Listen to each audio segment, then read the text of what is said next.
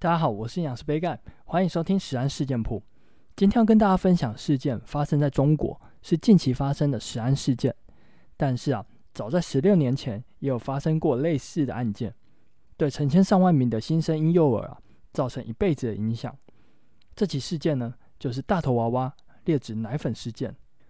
二零二零年的五月十三日，中国湖南省郴州市发生了多名新生婴幼儿出现严重湿疹、发育迟缓。O 型腿以及颅骨突出的营养性佝僂症，新生儿的头啊会比一般新生儿还要大，所以也被称作为大头娃娃症。而可能是因为不舒服的关系，婴儿啊还会不断的敲打头部，看了真的非常令人不舍。经过调查后发现啊，新生儿都喝了一款名叫贝安敏的市售特殊奶粉。大部分有使用贝安敏的新生儿呢，在体检的过程中都被诊断为牛奶过敏。医生啊，因此建议家长可以购买所谓的特医奶粉。特医奶粉呢，就是特殊医学用途婴儿配方奶粉，又称为无敏配方奶粉的氨基酸奶粉。新生婴幼儿使用后啊，长期下来，家长发现不对劲，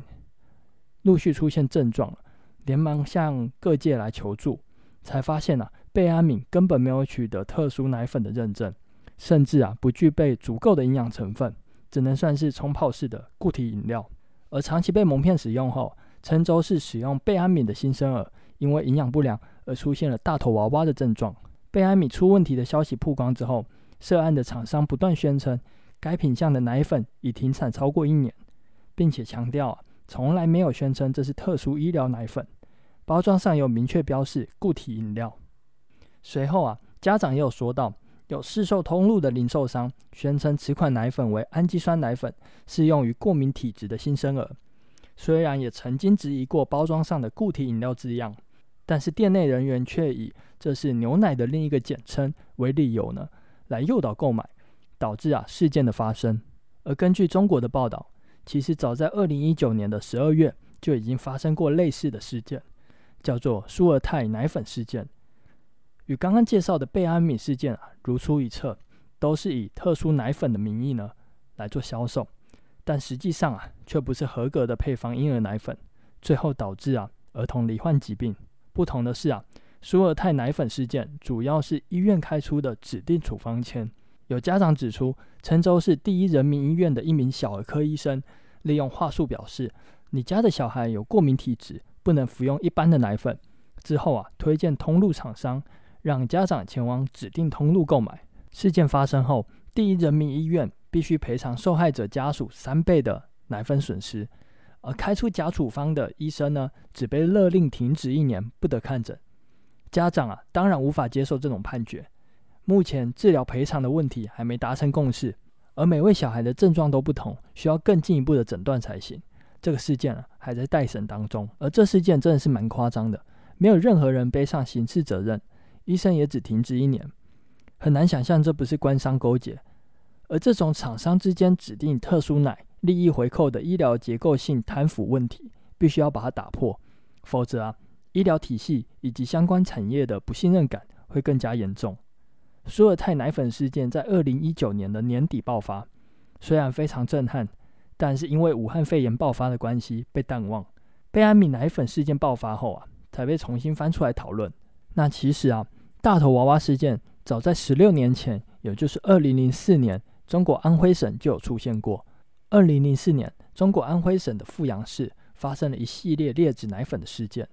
危害对象以捕食奶粉的新生儿为主，许多的新生儿啊因此生病死亡。官方的说法表示啊，夭折的婴儿是死于重度营养不良并发症，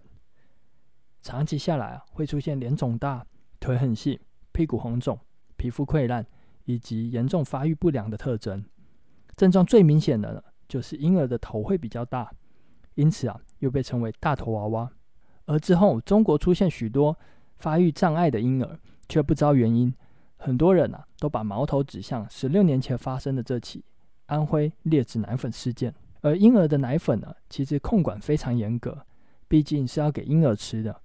营养素都需经过计算。而这起安徽劣质奶粉事件，则是奶粉的营养成分不符合国家标准所导致。那这与刚刚介绍的两起奶粉事件又不太一样哦。这起案件是属于婴儿配方奶粉，但是营养成分不符合标准。而刚刚介绍的舒尔泰以及贝安米这两个事件呢，根本不是婴儿配方奶粉，婴幼儿啊本来就不该吃。那么大致上了解事件之后呢，就要来聊一下婴幼儿奶粉与母奶以及一般的奶粉差别在哪里。这就要从一九八零年开始说起。一九八零年，美国国会通过了婴儿配方法案，授权给美国小儿科医学会之营养委员会，提供婴儿奶粉中应该有的糖类、脂肪、蛋白质、矿物质及维生素等等的营养素含量给予规范。法案中规定，所有提供婴儿发育成长的奶粉，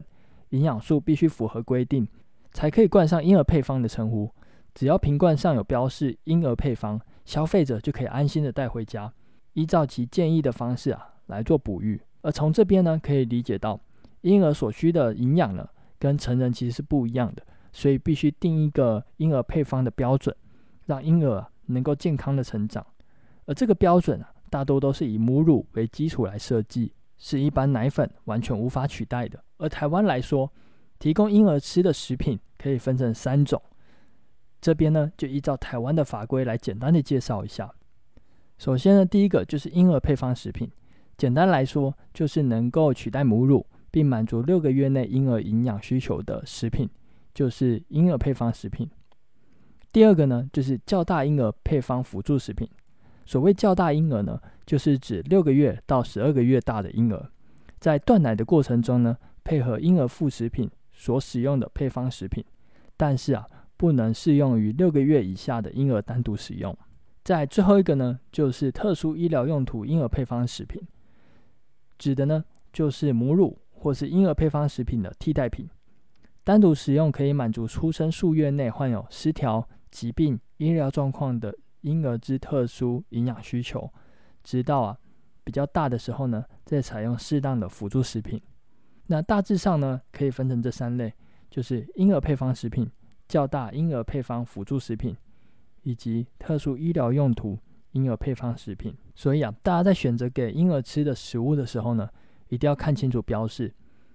而这边呢，也分享两个判断婴儿能不能吃的方式给大家。第一个呢，就是看标示，只要有婴儿配方食品及较大婴儿配方辅助食品的标志，基本上婴儿就是能吃的。在第二个判断能不能吃的方式，就是上网查，在食品药物管理署的网站呢。有婴儿与较大婴儿配方食品的许可资料可以查询，合格的产品呢都会在上面出现。使用前呢，不妨上网查一下，毕竟这是要给小朋友吃的，这样也会比较安心啦。确定能够吃了之后呢，就要来看一下营养标示，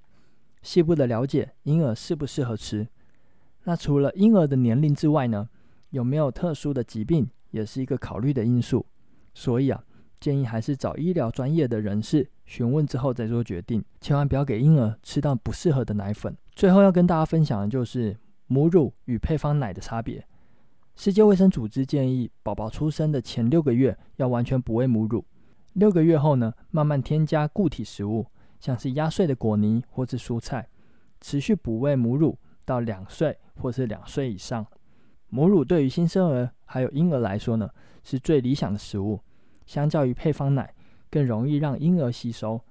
而且啊，具有抗体，可以帮助宝宝减少疾病的发生。有研究也指出，喂食母乳可以减少婴儿肥胖的问题。喂食母乳的婴儿啊，每次喝下的母乳脂肪含量都不同。一般而言，婴儿吸吮第一口母乳的时候，其脂肪含量并不会高，但是越喝啊，脂肪会越浓。脂肪含量多的时候呢，婴儿容易产生腻的感觉呢。而不想再吃，有学者就推断这是一种自然控制的现象，因此哺喂母乳的宝宝比较不会饮食过量，也因此啊不容易得到肥胖症。而利用配方奶来喂食的婴儿，没有这样子的因素控制，所以啊常常摄食的量就比较大，容易超重啊。为了提倡哺育母乳，婴儿配方食品及较大婴儿配方辅助食品的标志上面还加注了。喂母乳的婴儿最健康这句话，而且法规还有明定哦，婴儿与较大婴儿配方食品啊，不得有广告及宣传行为。所以啊，各位父母千万要注意慎选产品。大头娃娃事件啊，是发生在中国的。目前啊，台湾食品安全防治做得非常好，所以大家不用太担心了。而大家对于大头娃娃事件有什么心得呢？都欢迎留言告诉杯盖哦。下集食安事件簿呢，要跟大家介绍的事件也跟奶粉有关，影响范围非常的广泛，一样是来自中国的三聚氰胺毒奶粉事件。有兴趣的朋友一定要来收听哦。食安事件铺，我们下次见。